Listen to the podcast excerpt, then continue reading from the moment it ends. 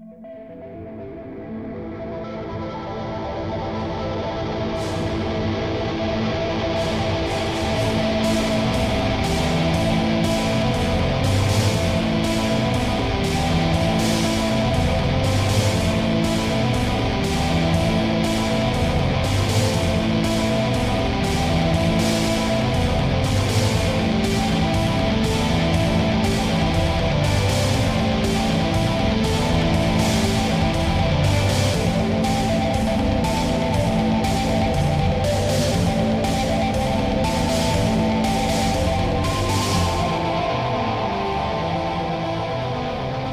Australian Hunger. On today's show, I've got an interview with Abby and Elisa from Grief.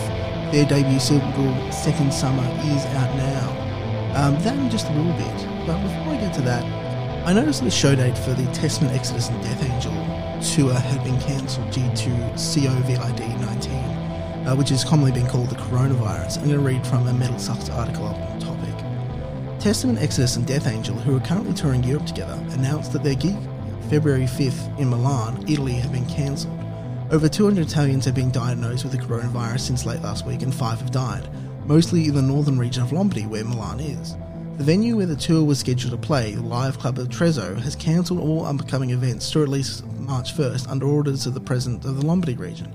Many towns in the region are in full lockdown modes, with residents prevented from leaving or entering, and public events at which large numbers of people gather, such as concert, have been taken down en masse. So we see like this disease presents a serious medical issue throughout the world. You know, hundreds of people have died. I think it might be over 100,000 people contracted it worldwide, um, centered at, particularly around China and particularly the Wuhan region, where I believe it originated from. But more than that, it also presents this additional problem of disrupting things. And I don't think it's such a big deal disrupting a Testament Exodus and Death Angel concert. But if this spreads and it remains a significant problem throughout the world, and you see lockdowns like this, and perhaps oh, spanning over a number of days, weeks, months, who knows? I, I, one of the things I really worry about this is sort of the additional effects, the potential to disrupt food supplies, medical supplies, trade relations, the potential disrupt sort of things which keep our lives going, but even more that things that are really important to the basic ability of us to not not just enjoy our lives, but like live them in a secure sense. So I think in particular, you know, a lot of drugs are supplied from China. A lot of the I can't remember if it's the actual drugs or the chemical compounds which are then utilized in the drugs. But the drug supply, I believe in Australia, I know it is very much so in the United States, relies on China. And if there's any sort of disruption to that, it could be really, really troubling to see and and could really present a real disruption to the way we live our lives. And it's really disappointing the fact that China was incredibly secretive about this, didn't open up as early as it should have to the international community to construct some sort of joint effort. And also the very lax approach. There's been a number of reports over the last couple of days about the fact that the Trump administration is basically not taking this very seriously. And when we have all this medical technology, when we have all this knowledge about diseases, the potential to generate vaccines, the potential to generate treatments to ameliorate the, the effects of disease, it doesn't mean much if we don't actually have governmental systems, international systems, which work to prevent it. And that's kind of what I'm worried about. Um, and I, I, I was better to tie it back to heavy metal. But grief. I talked to Abby and Elisa. They were very, very generous, and they came into the studio, which is always great to you know have people in the studio. It's it's much easier to can have that conversation, to be able to sort of talk to people while you're looking at them. It's sort of you're able to better get their point, your point across. They're able to better feel like they're communicating properly with you, and it's an overall it's a really, really enjoyable experience. So they released their debut single, Second Summer, and they'll also be playing in Melbourne on the 28th, um, playing with friends of show Encircling Sea and Plowshare. So if you're free on Friday, you're in Melbourne, go check them out. And obviously, the song that I play in between the interview is Second Summer, Abby and Elisa from Grief.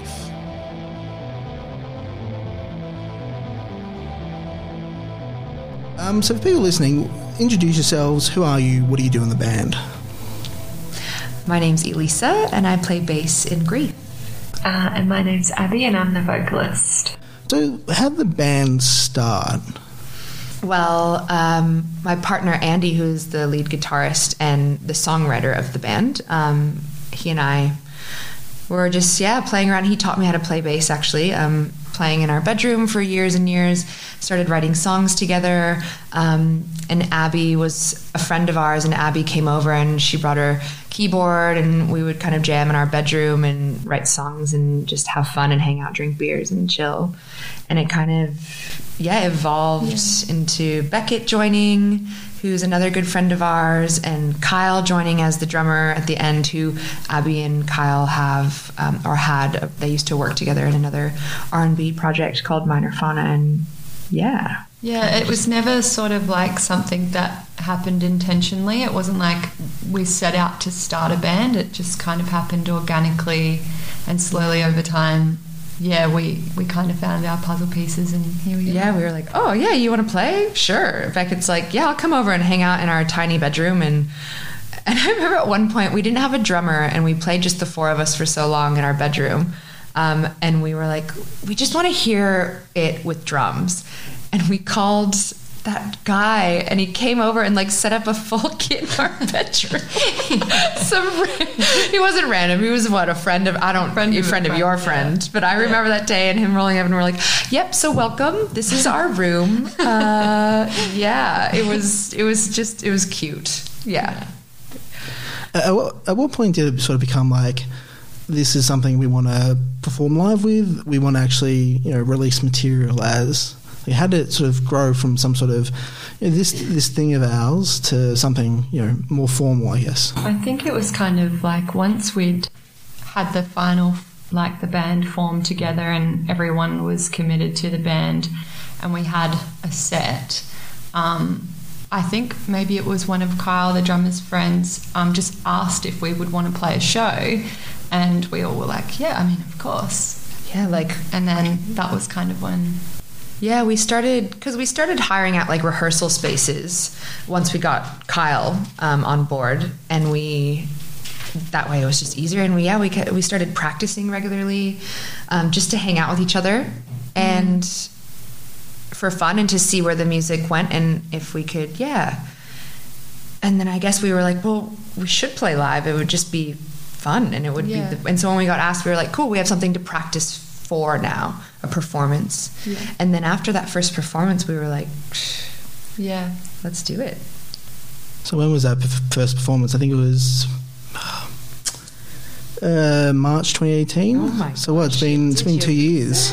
Was that the oh one in Footscray? Was that the Sloth Bar show? I don't remember. But I don't either. That, that, was actually our first show. Was um, yeah in Footscray at Sloth Bar, which I don't really know much about the venue, but um, it was just like this total wild card lineup of acts that were playing that night. I think we were the only heavy band. It was playing. like an open mic night of yeah. like local acts. And we were just out the front of this tiny little bar, and people were kind of spilled out onto the street. And by the end of it, everyone was like, "What the fuck was that?" I think we closed it. Yeah, we finished yeah. the. There was like ten bands. There was like a blues duo before us. yeah. Like yeah. spoken word poetry, some dad rock. some dads. yeah. it was it was kind of cool. Eclectic. It was cool. Yeah, it was totally cool. It was a very like neighborhood feel. Yeah. Um, yeah.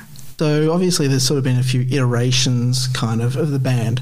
Has that changed the sound from you know you and Andy from the beginning? Has that evolved at all, or was there sort of original sound there? How how has that worked out?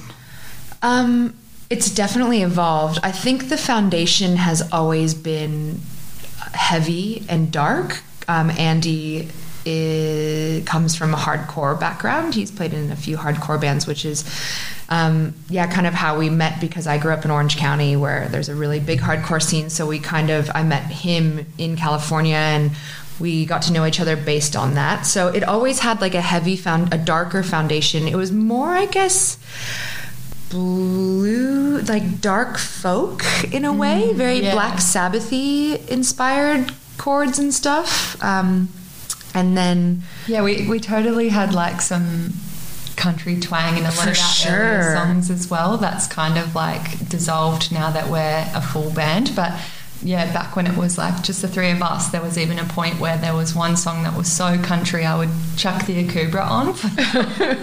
and sing in an accent, like in a really heavy accent. Yes. Like, it was, and we called it the country song. so it was definitely, yeah. And Abby like has it comes from a folk background as well, so it was very, it was like dark folk Yeah. blues, Sabbath. I think at one point we were calling it horror country. yeah. yeah. What about what about the name? Where did that come into it? Where did you come up with that from?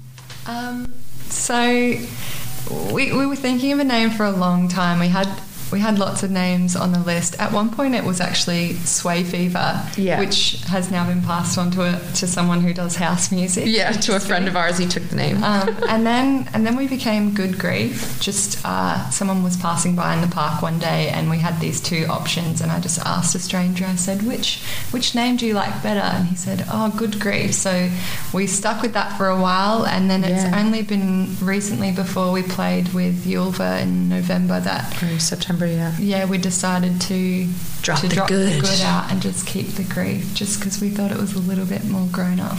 Yeah, it was. It's definitely more mature, and I feel like that is kind of how our sound has evolved as well. It's kind of gone from not being. I mean, we still don't take it too seriously, but I think it's become. We all feel more safe now within the unit and the container of the band to be. To grieve, yeah. yeah, to like be, be to express yourself Yeah, to with music express, yeah. without it feeling too much like just something we do in Elisa's bedroom once a yeah. week. so it's nice. Well, one like random question. Like you've got like a little mascot or something. It's like your Instagram for uh, like thing. yeah. yeah. I, I, I don't think I've interviewed any bands which have like a little mascot. Ooh, that's cool. so that's um, our beautiful friend Shazana. She's an artist. She goes by the name Loser Art, and she's pretty much like our in-house sort of artist. She does all the fonts on like what you see on the uh, single cover, um, and yeah, she had just drawn this sort of Doberman dog, and then she said, "I think this is for grief," and I was like, "I agree with you," and it's just kind of stuck.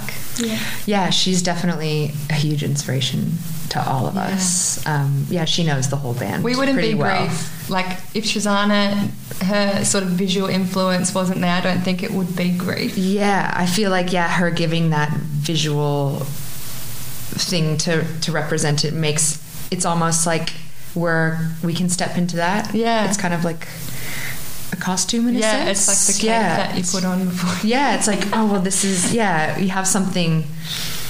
I don't know how to explain it, but yeah, it is. It's like a a cape Yeah. or a mask. Uh, moving on to the music now.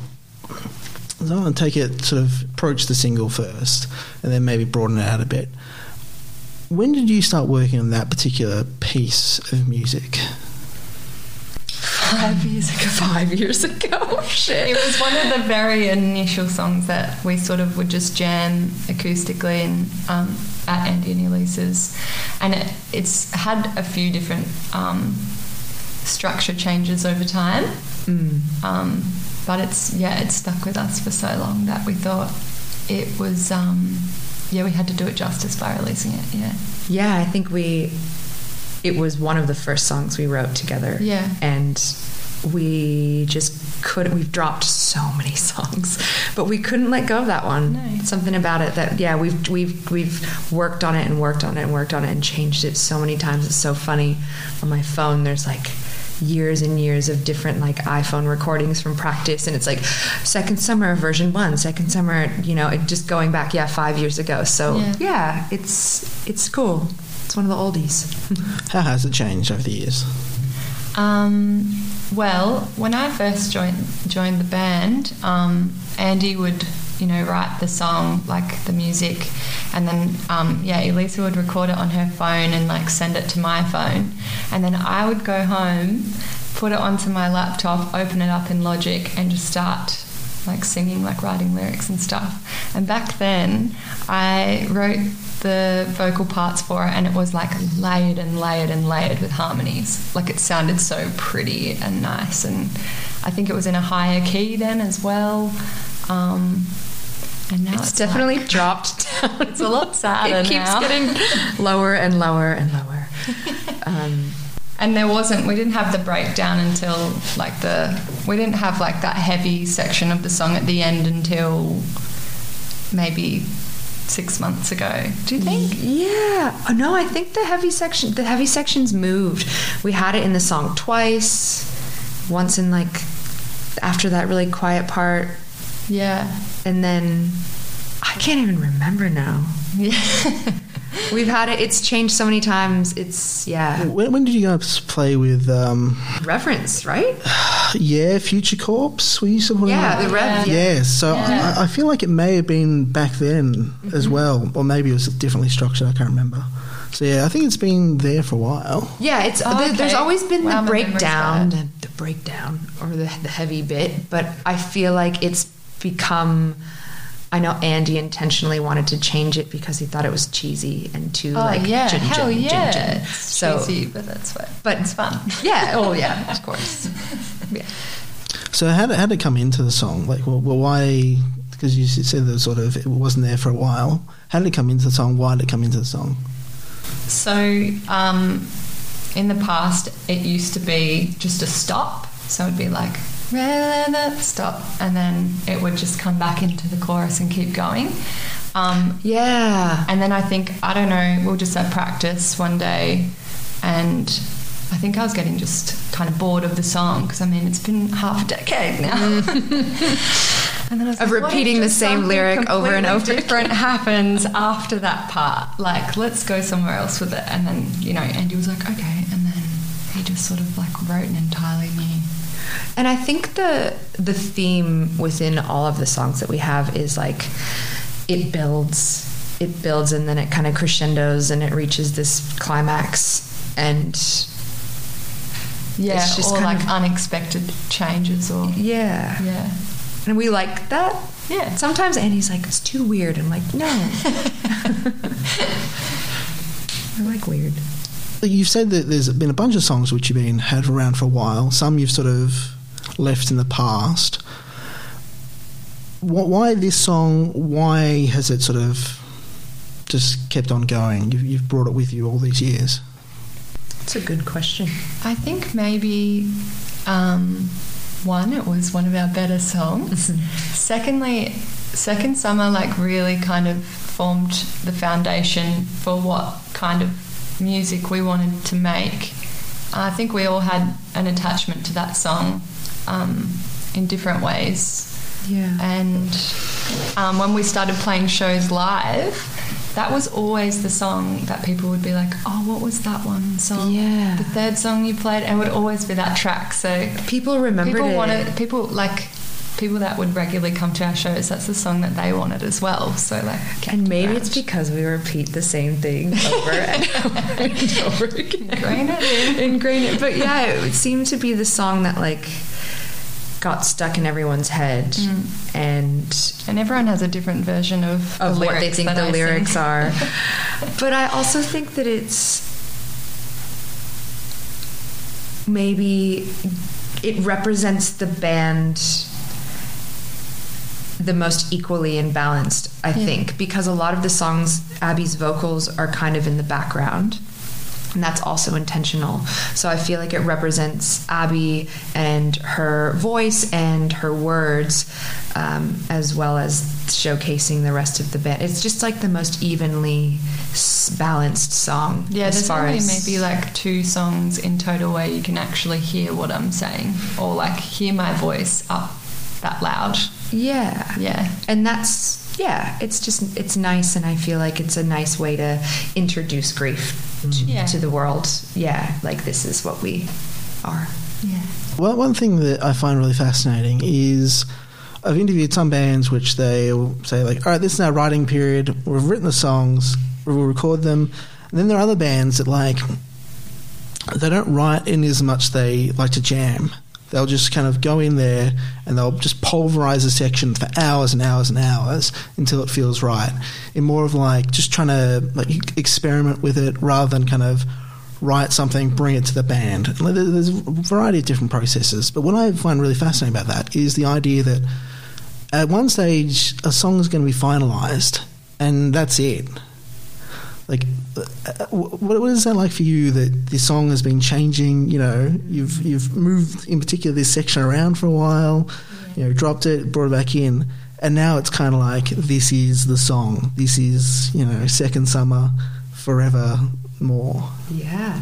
It honestly, it feels, it feels like once we got to this like iteration of the song, it was like a full stop on the writing process for that song. For I think it was like this unspoken relief that we were like, oh, that's the song. Like That's done. how we're gonna play it. Like we can't change it anymore. No more. Like that's how we're playing it. Yeah, Yeah, that's true. yeah, But and I think it's kind of like everyone we're all quite proud. Like, yeah. It's kind of nice. It's like having a child. I don't have a child, but I don't know. It, it's like that's that, and that's okay, and we can just accept that how Yeah. it is, and Yeah. not feel the need to, because we do tend to. It just didn't ever really feel done.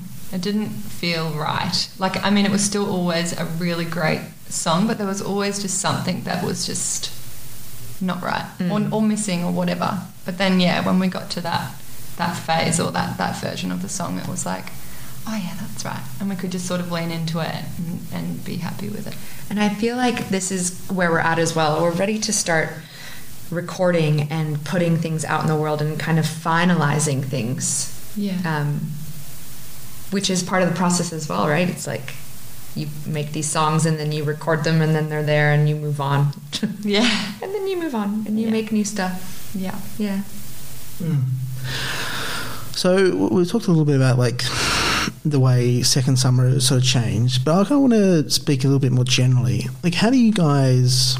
Let's say you've either got a new song that you want to work on, you're like, we need a new song for whatever reason, or this song it's not quite there. We need to move it forward. We need to make it more than it already is. Like, how do you guys as a band go about like writing, improving, finishing music? How does that work for you guys? Our process is very So simple. simple. Yeah. Um, Andy will sometimes, or most of the time, ha- just have an idea at home. Like Elisa and Andy will just write at home together with no one else there, um, just in their spare time, and then he'll bring that to like a like a practice session where everyone will sort of jam, and I'll just kind of like take a back seat and listen. I don't have like a lot of input on any of the structure initially because I really love the idea that there isn't like a verse chorus verse chorus style thing. So Mm. I kind of like wait to do my bit after I feel that Andy and Elisa and Beckett and Kyle have um, yeah formed the basis of the song. Mm. Yeah. Yeah, Andy generally like, or Beckett like, and they they spend a lot of time together. The two guitarists spend a lot of time together, and they'll just come up with a riff, um, or yeah, and and just bring it to practice. And then Andy will be like, "This is kind of what I was thinking." Kyle, you do something like dun dun dun, and Kyle's like, "Oh yeah, but I was thinking more like this." And then it just kind of becomes this like everyone's putting in their input. Um, and then we play it and we play it and we feel and then we go nah we'll change that yeah it is it's kind of like it's a group thing it's Yeah. absolutely a group thing and abby always um, abby comes up and after she kind of shows us her ideas that then changes the song again Yeah. with melody with tone so Yeah. hmm. So, in terms of like the vocals, what like at what stage do you feel comfortable entering it, and like what do you, what's your kind of approach to generating ideas and sort of adding your part to the song? Um, I generally don't start like jamming stuff or like singing into the mic, improvising stuff until I feel like the the rest of the band has sort of really found like a bit of a groove with what they want. Um, and then I'll just start singing. Like I just start improvising stuff. Um, I'm like super comfortable with all of them. Like normally yeah we're all really really, close friends shy as well yeah like person when it comes to performing, but I don't yeah, I feel comfortable with them. So I'll just start singing, and um, I think like with grief for me. Uh, it's probably like one of the only projects that I do at the moment where I feel I can sing quite candidly about my experiences in life. And so I really have just been drawing on, um, yeah, experiences that I've had in my life that I feel are relevant to the project. And Mm. yeah, Yeah, yeah. it's nice. And I just sort of like play around with phrasing and like to be completely honest, there's a lot of songs in our set where I don't, I don't, all, I have don't like There's some of them. I haven't sung the same are- thing yeah. twice, or it, it'll just change every time. Like maybe one time I'll be saying you, and then the next time I perform it's me. Like, uh, yeah. Mm. So it's all pretty loose. Yeah, So it's more about like the the the feel or sort of texture rather than like actual lyrics. Yeah, absolutely. Like, um, I always sort of wanted to approach grief as a vocalist that contributed to the project more as an instrument than a vocalist or like a front person with these sort of very apparent lyrics or anything. I always just wanted to add a layer. So that's kind of what I try and do. Yeah. Everyone's very equal in the band. It's yeah. Everyone kind of we all trust each other. I think to do their part. Yeah. Yeah. Mm. Talk a little bit about how sort of the bass comes into it. Like, so you got Andy and Beckett, you know, sort of doing, I don't know, their sort of section of it. How, how does the bass come into it? very simply. um, yeah, I'd say I'm still. I mean, it's coming. I'm still quite new to my instrument, considering um, I've been playing for maybe yeah five years, um, and for me, I just find simple is better. Um, for me, it's more of like an embodiment and a feeling rather than like skills. So if I'm just playing the same note over and over again, but it's in time and I can feel it, I feel like that provides more of a genuine vibe rather than making things complicated. So the bass is generally just literally like that bass line to keep everyone in time, to keep everyone to it's almost like I got you and I always will look at everyone every so often and just be like we're good. Like Yeah, we're he- really, I'm here. really we're does. good. Even Like last night at that show, Mm. When you were playing and I, I turned to you, it's like she definitely brings more to the band than just the bass. It's like this whole like energy that Thank really you. supports everyone, which is you know what the bass does as well. So Mm, that's cool. Yeah. Well, when you know, you can feel the energy of the room, and generally, it's like the first two songs that everyone's a bit like nervous, and you don't know how they're going to react. Yeah, and you kind of have to get out of your head of like doing it for them. Or if personally, at least that's my experience. You kind of get on stage and you're like. I want to impress everyone, and then you're like, no, I don't. Like, I don't give a shit. Actually, like, I want to feel good, or I want to feel this with my with my family on stage. So, yeah, it's kind of so simple. Simple is my method. One, one thing I kind of find really fascinating about the lyrics for Second Summer is the amount of repetition. You know, obviously there's a lot of repetition in music, and you know we're talking about choruses and stuff. But the idea of that repetition flowing through an entire song, I, I do. that- That's kind of a fascinating idea. Talk a little bit about that. Um, so I was thinking about this the other day. Um, I think I liken the repetition in the song. So as I was saying earlier, I, I like to draw on a lot of experiences in my life, dark ones, and so. Um, you know, if you think about a bad experience that you've had in your life, this is something that's going to stay with you forever. Like you won't forget those things, unfortunately, a lot of the time.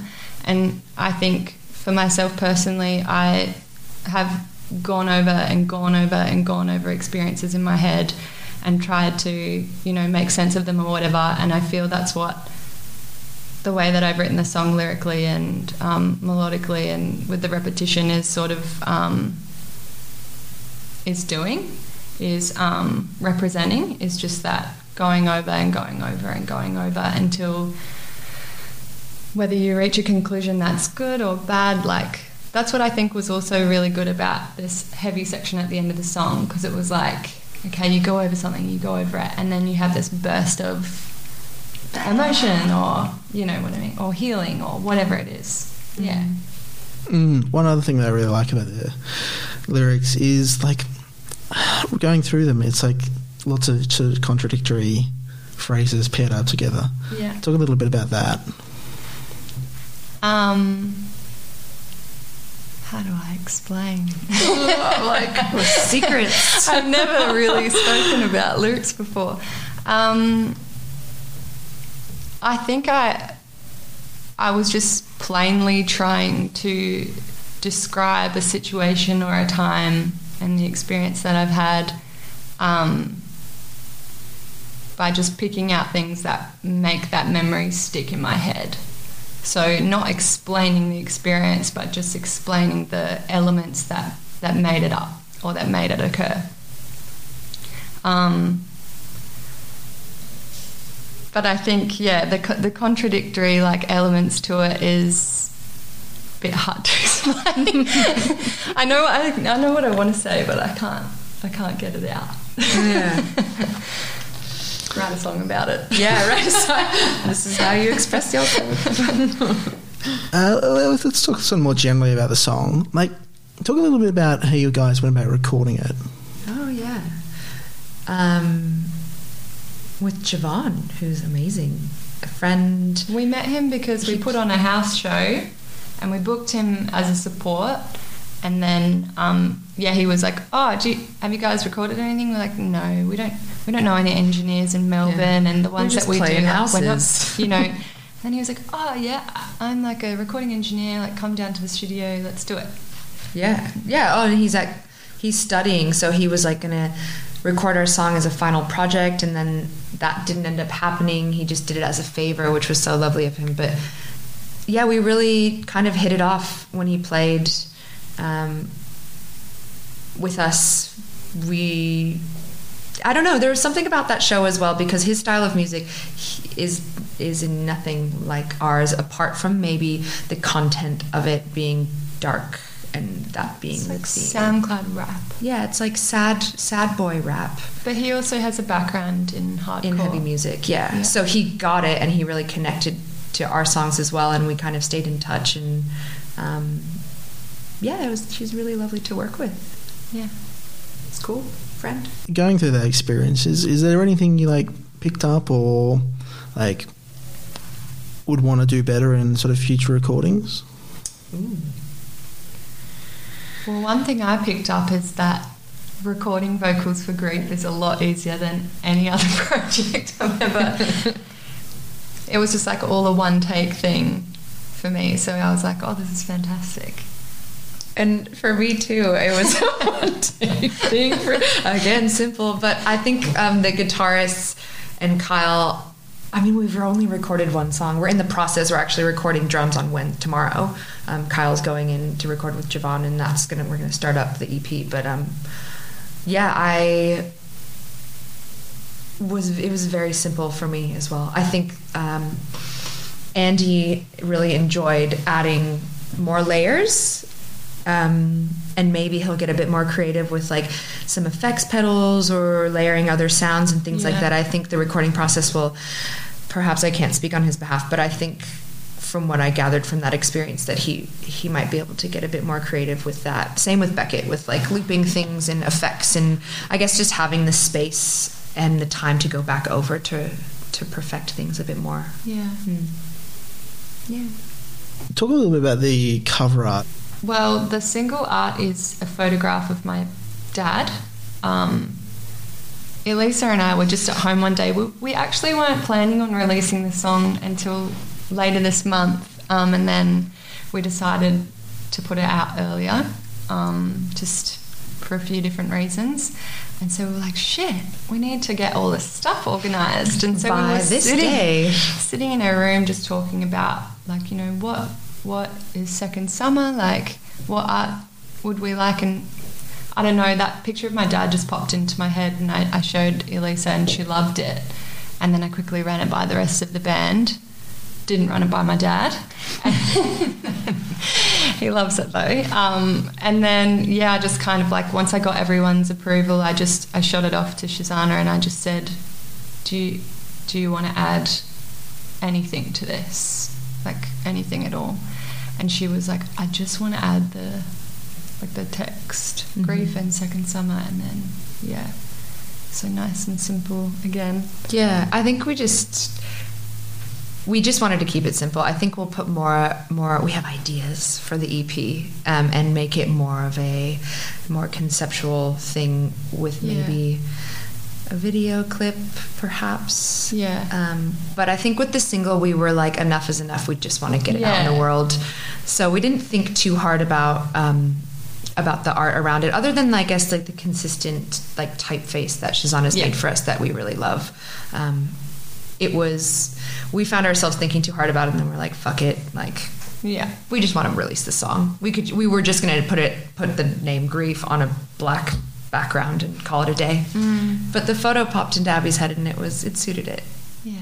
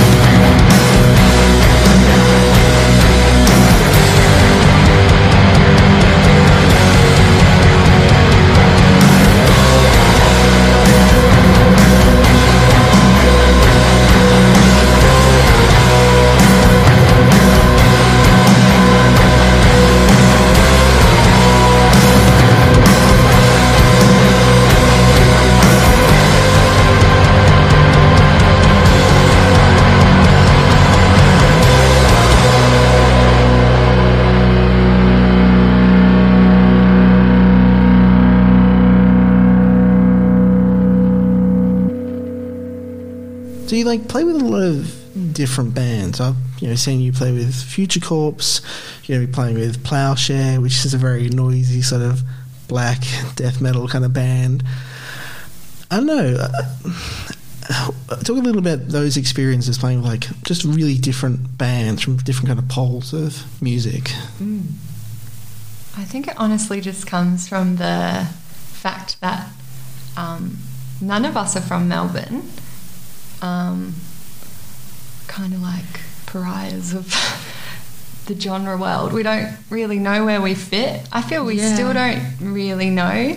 And so all of our shows have come from, you know, networking and friends and people that come to our shows and they're like, oh, that was really sick. We'd love to play with you. Yeah, I so feel nice. it's been actually so one of the most enjoyable parts about playing in this band Yeah. is the variety and the diversity of bands that we get to play with and to watch like where we're kind of finding ourselves like you know I, and i guess that's the thing with us is that we we can kind of be put here put there we can play with hip hop artists maybe Yeah. um, hopefully. Um, yeah, so it's it's been really cool. Like for instance, we know we played on Friday um, with the World at a Glance and Blind Girls and Gil. Is it Gil? How do you say it? Cremorne? Cre, cre, Cremorne? I don't know. They were all amazing like the most amazing lineup of bands and it was just so humbling to be like yeah like we do kind of fit here like this is so cool to to to be with these people and this community and how supportive it was um, and relate to and still really enjoy their music and relate and then yeah the future corpse gig and the giant clam gigs where they were like a bit more like math rocky um, is kind of I guess where we started because of who we knew at the time, like Kyle's friends. Um, So and random. So, so, awesome. random. But like we also were like, yeah, this fits too. Like this, we don't totally stand. You know, it's not that odd that we're playing here. And then opening for Yulva was just a dream of ours, and to be considered for that lineup was like, wow, okay, maybe we might be taken into consideration being a heavy. Maybe we are a heavy band. It kind of got to a point too where we didn't really know where to go or where to fit. So we just started putting on our own shows at my house, and and those lineups were like we would have like a DJ, yeah, like a full on DJ. like a proper DJ, and then yeah, like a hip hop artist, and then we would play it. And I I never felt like that was like too much of a jarring thing either. No, it it's- kind of just made sense. it could have worked. It was kind of like, well, you know, for those of you that like electronic music or hip hop and R and B, like there are still elements that maybe you can identify with in our music, which I guess kind of is because we're all fans Huge of so fans. many, yeah, huge hip hop fans, and just fans of so many different styles of music, Yeah. so many different styles. So. It's awesome, and I can't wait to play the show on Friday with Encircling Sea and these noisy bands, and see how we fit into that too. And like, yeah, it's the, been the best part about playing in this band is just kind of finding our finding our way through all of these different like little subcultures and places that we're kind of we get this insight into, which is like such a privilege Yeah. um, to be a part of these communities. Yeah.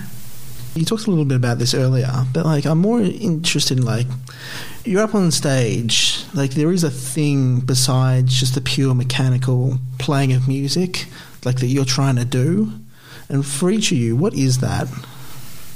Ooh. For me, um, I like have been a vocalist forever, and I think there's always this expectation. I don't know if it's from other people or if I've just put it on myself that when you sing in a band, you're meant to be up the front and you know pumping the crowd up and all those sorts of things and engaging with people. But in grief, I'm just trying to I'm just trying to get behind the band, to be honest, and just like be myself and be really authentic about what it is that I'm saying, and hopefully people can connect with that that way instead of me having to like look in people's eyes and be like, "How are you going?" Yeah. So I'm mm. trying to connect with people as a vocalist in a in a new way. That's mm. about in, in great for myself personally, but Yeah, I I think that I mean I, I teach yoga as well, and part of my role as a yoga teacher and the responsibility that I take is this holding of space for other people, mm. and it's something I am passionate about, and I I have felt held by music in so many different ways. Um, as a listener and consumer of it, so I feel like yeah, my rather than this yeah it's, it's a holding of space for other people i think it's like a it's a it's a a creating an energy or creating a feeling for people or hoping to at least um, Yeah. of of connection yeah of connection And introspection. introspection and, like, of stillness Yeah.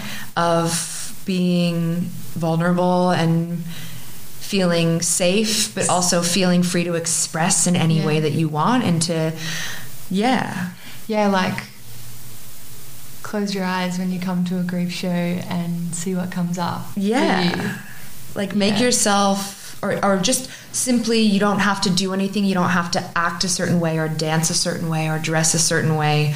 It's just an embodiment of music,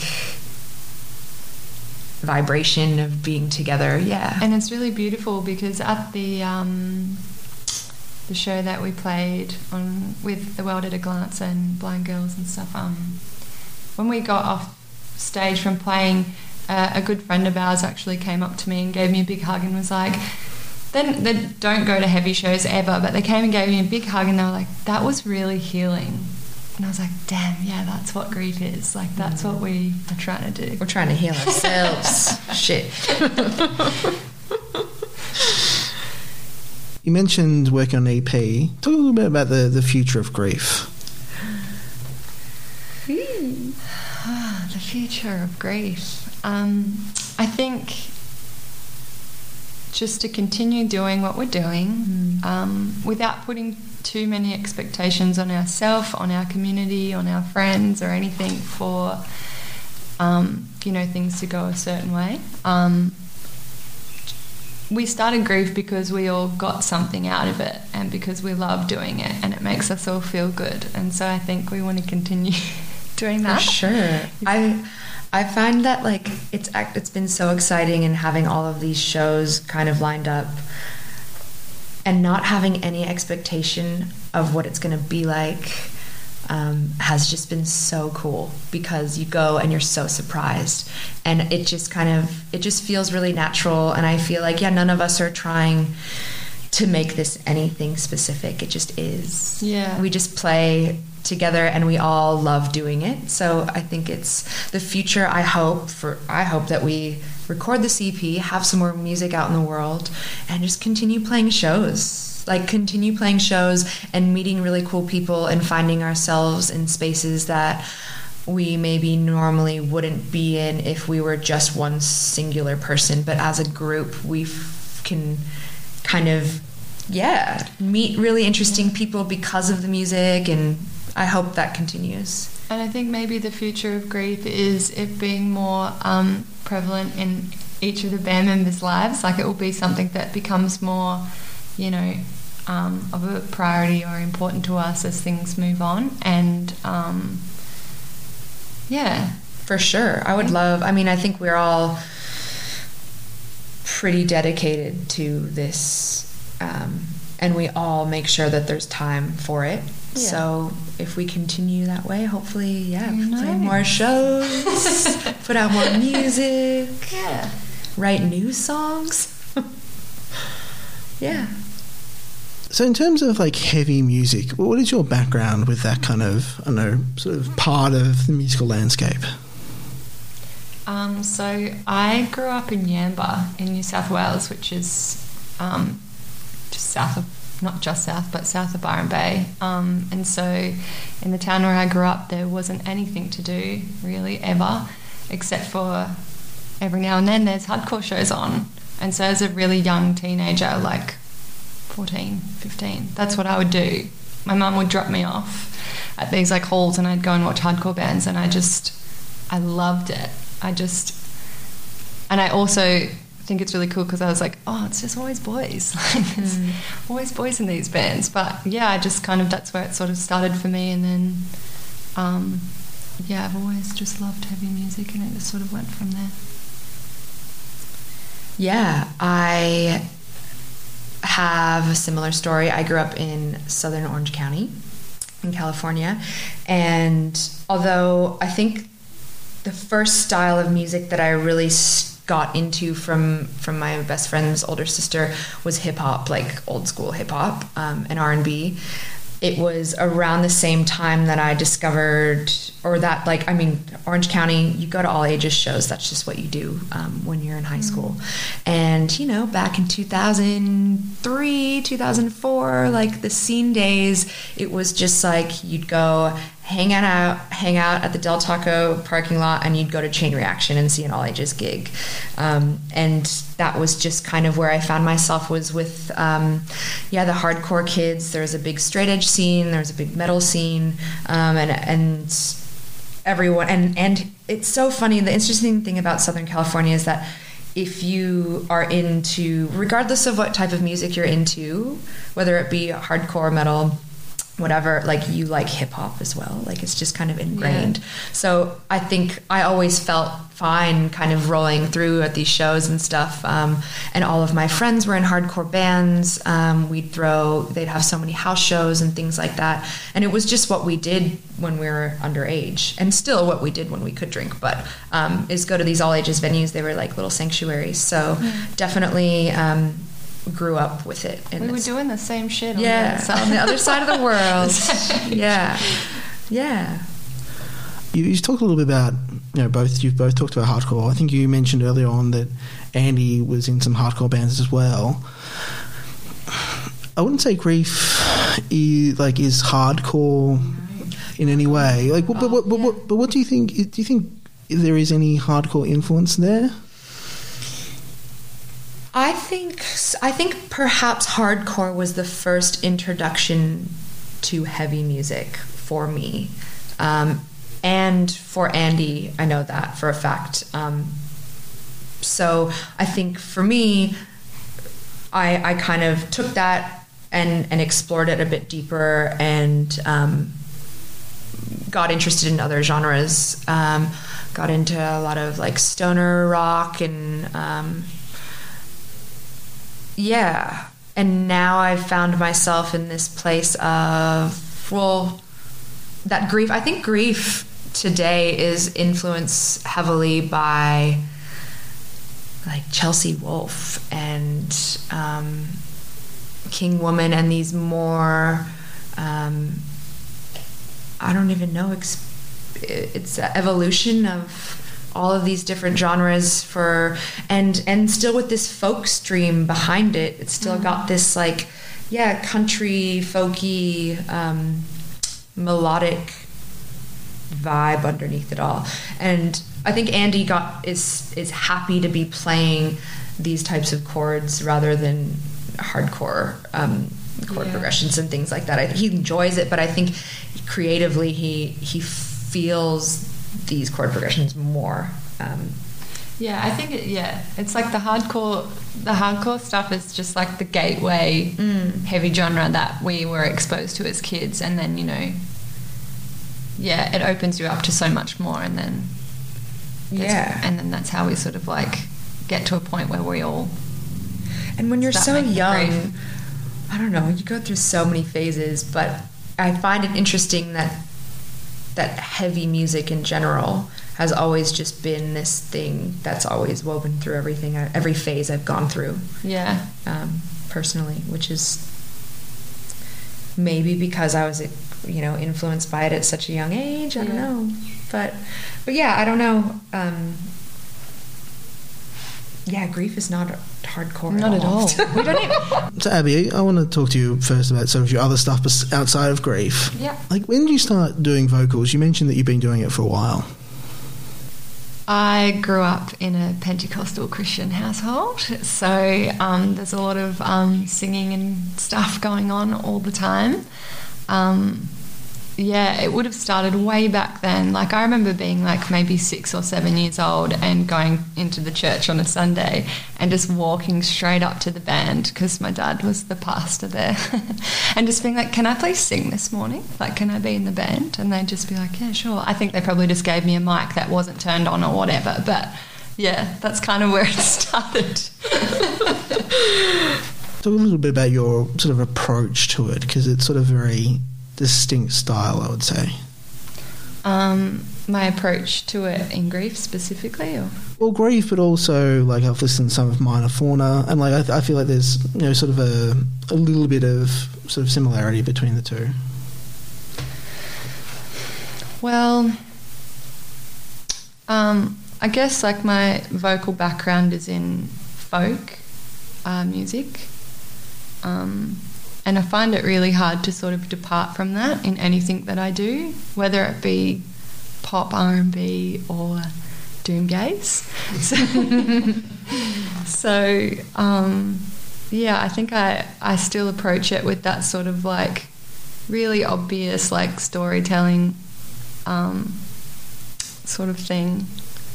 Um, yeah, I don't know. That's a that's a tough one. I don't know if I if I have like a very distinct approach, um, or if I do, I'm just not very aware of it because I've literally been doing it for like 25 years. Um, yeah, not sure. Talk a little bit about like Minor Fauna. What else you do outside of grief? Um, I'm also in another band called. Abby's um, got like a million projects going on. I'm a Gemini moon, okay? Um, I'm also in another project called Parlor. Um, have you heard of it? No, No? Okay. well, we, we only just hit the socials. So um, I'm, I'm in Parlor with a good friend of mine. Her name's Phoebe. She has her own solo project called Montgomery, which you can look up later if you want. Um, and it's a it's a 80s synth pop sort of thing where we have completely different personas and we dress up as space cowgirls and all of our songs are about ridiculous things. It's mostly comedy, um, but like the songs are good. Like songs are good. the songs are Why good. you gotta go and do cocaine? Yeah, yeah, lots of lots of silly content. Um, a whole like lore behind it, like like whole story made up behind it. We've got this planet that we come from called Pansu, and we've been fighting our arch nemesis Celipo there for quite some time. But we, we're coming down to Earth to do a few shows, so. so yeah, that's what I do. It's fun. yeah, it is fun. And what about Minor Fauna? When did that start, and how's that been going? Uh, Minor Fauna started when I was still living on the Gold Coast. Um, so I've lived in Melbourne for six years now, so I guess about six years.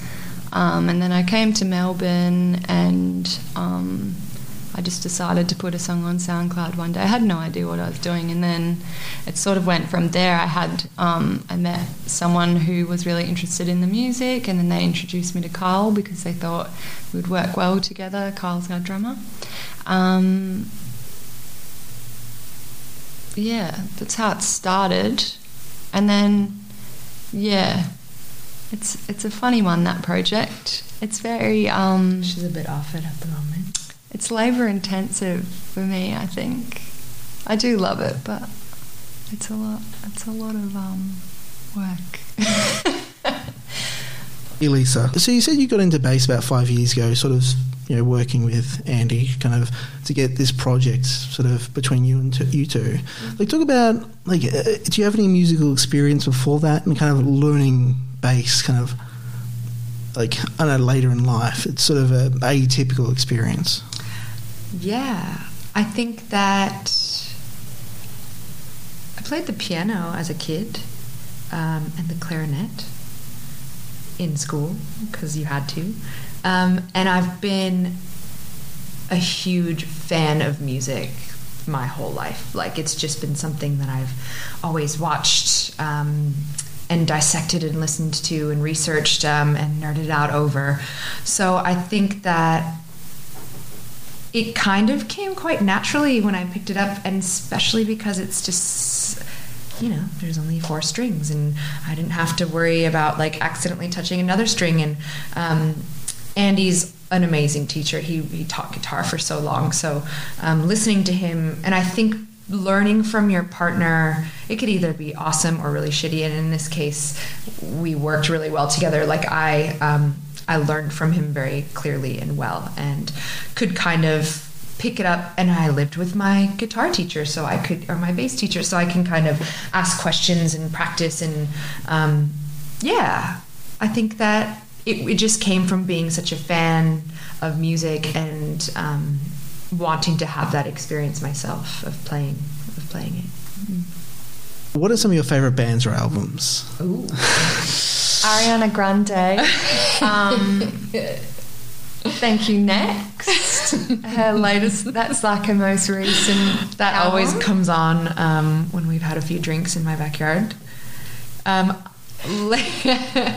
Black Sabbath is one of my favorite band, bands of all time. So um, definitely uh, love uh, the classics. I love the classics. I grew up on the classics. So I love yeah Black Sabbath, um, Fleetwood Mac. Um, and more current stuff, yeah, Chelsea Wolfe is. I'm a huge fan um, of her. Every single thing that she's done, I just love. Um, created in the image of suffering. King mm, Woman. King Woman. That was a What big one. Um, Amenra. Everything Yeah. they've ever made. Um, the Black Angels. I love. I love a little bit of psych, psychedelic, trippy shit. Um, I love sleep. I'm like, uh, yeah. But then there's also uh, albums. That's a hard one. Um, Kendrick Lamar, Rihanna. Mad Kid, Rihanna, Anti, Kendrick Lamar, Mad, Mad Kid, Bad City, Bad Kid, Mad City, Good City, Good Kid. Good Kid. oh, I always it's just M A A. I just look at the cover art. What is it? Good Kid, Mad Bad City, Good Kid, Mad Mad City. City. Mm. What else? Oh fuck, that's hard. Caroline Polachek as well. Um, hu- hugely influenced by her vocals. She just released a solo album. I think it's called Pang. Mm. Can't remember that. I listened to that like back to back on the reg when she first put it out.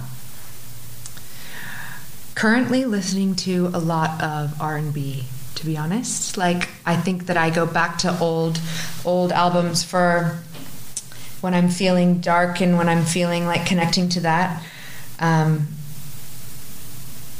but currently listening to a lot of r&b ari lennox summer walker anyone listening to this podcast is gonna be like, "Who the Yeah, fuck are these like, people?" what the hell? But I think that like we're all. I know Beckett's into Doja Cat at the moment. Yeah. he's, gonna, he's gonna kill us outed. Um, yeah, and I and Cult of Luna, lots of like atmospheric um, style bands. Oh, and yeah, Explosions in the Sky. It's been a Mm. good decade of Definitely. everything Yeah, they've done.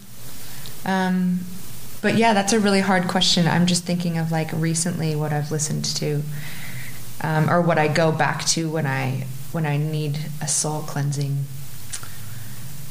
And it's um, yeah, Pharmakon. I like. Sometimes I go down that hole for a bit. A bit of noise. Um, female-fronted projects uh, lately in the past five years or so. Like I've been very drawn to, and I feel like in heavy music, a lot of women have fronted so many bands, or there are women in the projects at least. Where, yeah, as a woman, um, I identify with that and um, feel like there's a sense of belonging. So yeah, Linguid, Lingua Ignota. yeah. Amazing. Life changing stuff. Mm. What else? Did I see at Dark Mofo this year? That Also, like, the, whoa. the Hoodie EP by Fortunes, as well. Yeah, local act. Yeah, it's such a big question. Hey, Yeah, we're and we're We're so all over the place. Like we're Is at it- least me and Abby. I'm sure the other the other guys could probably narrow it down. but, but then Kyle would take you down some like techno, dark, Yeah. dark techno, experimental, electronic lane, and yeah, we're all we're all we have very eclectic taste collectively. I think we there's only we all teach each other about music. It's very rare. I think Oh yeah. Abby and yeah. I, Abby and I, like, we spend the most time together, apart from obviously Andy and I, who are married. But um, second to that, it's very- me and Abby. Um, yeah, and so I think musically, like, we share the most, like, directly. But otherwise, we're always just teaching each other Mm. about new. It's a related question. There'll be a bit of crossover, so like you know, throw out or whatever. Um, but like, what have you been listening to, reading, watching, or playing lately? Ooh. I have been. I just finished "The Name of the Wind" by um, Rothfuss. What's his first name? This really epic fantasy novel. It was like 700 pages, um, and I loved it. And apparently, there's it's a trilogy. So I love. Um, fantasy, science fiction. Um, I also read a lot of books, um, yoga books, so um, books on spirituality, books on um, personal development and growth. Um, really complex topics. I pick those up and put those down. But I, I like recently the, the most recent book I read was actually something Elisa gave to me when we went overseas together a little while ago, and it was the Lydia Lunch. oh, axi- um, paradoxia. Yeah, wow. Have you read that? Don't read it. It's pretty. it's it's it's a memoir of her work. But playing? Do you mean playing as in video games? Yeah. Okay, so NBA 2K20. Um, been a little bit obsessed with that. Um, I think my neighbours probably think I'm a crazy person because there's a lot of screaming going on. I am really loving that at the moment. Yeah. And then watching this um, show, which is really odd for me to watch because I don't eat meat or anything like that. But there's a series called Meat Eater, and it's about this American guy who lives off the land and like hunts animals with a bow and arrow. And This is just a kind of show. yeah. Wow. And I've just been watching how he. That's just how he does his thing, and then how he like makes these really gourmet meals afterwards in his backyard with like the deer that he just caught. It's really interesting. Um, I don't play video games. I'm not competitive, so I'm just shit at those types of things. I'm just like, you win. Although I am good at Street Fighter. What's that game you had on at your house? um, the button mashing Yeah, I just push the buttons. Street Fighter on Nintendo. But I do read. I'm in a book club. We're currently reading The Yield by Tara, Tara June Lynch, I believe is her name. I'm also really bad with names. But Indigenous writers, we've been reading the last two books we've read are by Indigenous authors and um, fiction, beautiful novels. But um, yeah, that's also a good place. I love to read. So it's um, we meet like once every six weeks and pick a new book and discuss. Um, Is it six weeks? roughly, but um, it's it's a good place for me to expand because otherwise I would just read Harry Potter over and over again. Yeah, she loves her book club. I do love my book club. but listening to yeah, R and B and like Afrobeat, lots of like Afrobeat, um, lots of uh, like reggaeton kind of Latino influence, Latina influence music. Um, I've been listening to a lot of like pop stuff. I mean, I know like that probably doesn't seem surprising, but more than usual lately. There's an artist called um, BENEE from New Zealand, and their voice and their like melodies and the way they write songs is phenomenal. And she's only 20 years old, so I can't take my ears away from that at the moment. Mm. Yeah, I haven't had anything, um, and this means I need to reach out for new music. But like as far as yeah, anything down the heavy lane, I I have just kind of recycled the same albums over and over again for a while. And I think summer for me, I I go in and out of my waves, but summer for me is generally like when I listen to more um, upbeat stuff. Oh, and Blind Girls now too. Yeah, fuck yeah. So, So, much Blind good. Girls. Yeah, because I've just been like obsessed with that at the moment. Thanks again to Abby and Elisa for chatting to me. That song we played in the middle was Second Summer by Grief, their debut single. Before I let you go, I want to give a few recommendations. The first is, I'm going to butcher all these because I don't know French, even though I took it for about seven years in school, but I didn't pay attention. Um, but the first one is by a, I, th- I believe it's a guy from Belgium um, doing sort of project. I haven't had an opportunity to listen much of his other work, but I, I get the impression that a lot of it's a lot of different stuff. And this is kind of one in just an, a new series of albums he's working on releasing. It goes by Deha, D E H A. Again, I apologize, I don't know how correct that is. And the album's called A Fleur de Peur. One, There Is No Home. It'll be in the podcast description, so just go there. It's basically a single track post black metal album, if that's kind of an appropriate description, but it's very doomily paced in a lot of sections. Um, if you're at all familiar with some some of the kind of maybe not sort of black and doom bands, but like some of these bands which draw on those kind of traditions, but sort of pace themselves very, very soberly and don't embrace some of the more fast black metal drumming and, and, and riffing. Phenomenal vocals in this album, both harsh and clean. That was one of the things that really, really bowled me over about this. And it's basically just the perfect kind of album to appeal to me. Uh, I think for you to really appreciate it, you might have to be one of the kind of people who enjoys or doesn't have an issue with like the kind of repetition that's present in some of these kind of black and doomy albums. Um, but regardless, it is a single track album, and I think even the best of them can be a little bit of a chore. So if you're going to have a listen have a crack at it, um, make sure you've got a chunk of time. It's about 40 minutes. And sort of be in the right space to enjoy it because I, I definitely appreciate it, but it's something you're going to kind of have a really sort of feel nice and free and nice and nice and laid back to listen to. I think. The next one I want to recommend is Rien ne devait mourir by Angellore, and it's a mixture of doom, gothic, symphonic metal, and the first track, A Romance of Thorns, even mixes a couple of other albums, including folk and a Gregorian chant and a bit of black metal as well. And though I enjoyed that long opening track, again, it's it's got a long track, twenty minute opening track. It and the other long songs album don't feel like they can quite justify their lengths. The other two being Drown Divine and uh, Quelle Lures c'est Dispersa. They do have enjoyable parts to them, and it's not, I didn't dislike them, but there is a, a quality to a long song where it needs to feel like, all right, you know, I can keep going rather than like forcing the point. The shorter songs, particularly the second track, Dreams Along the Trail, adhere more to kind of related elements in between different sections and flow a lot better. And that second track really, I, I think it, it's really, really superb. Particularly the, I, I think this album's really at its best when it is going for a very, very full, lush sounds full of uh, synth strings as well as maybe a, a flute or a piano part accompanied by some guitars. I, I think those are the parts which really work on this album.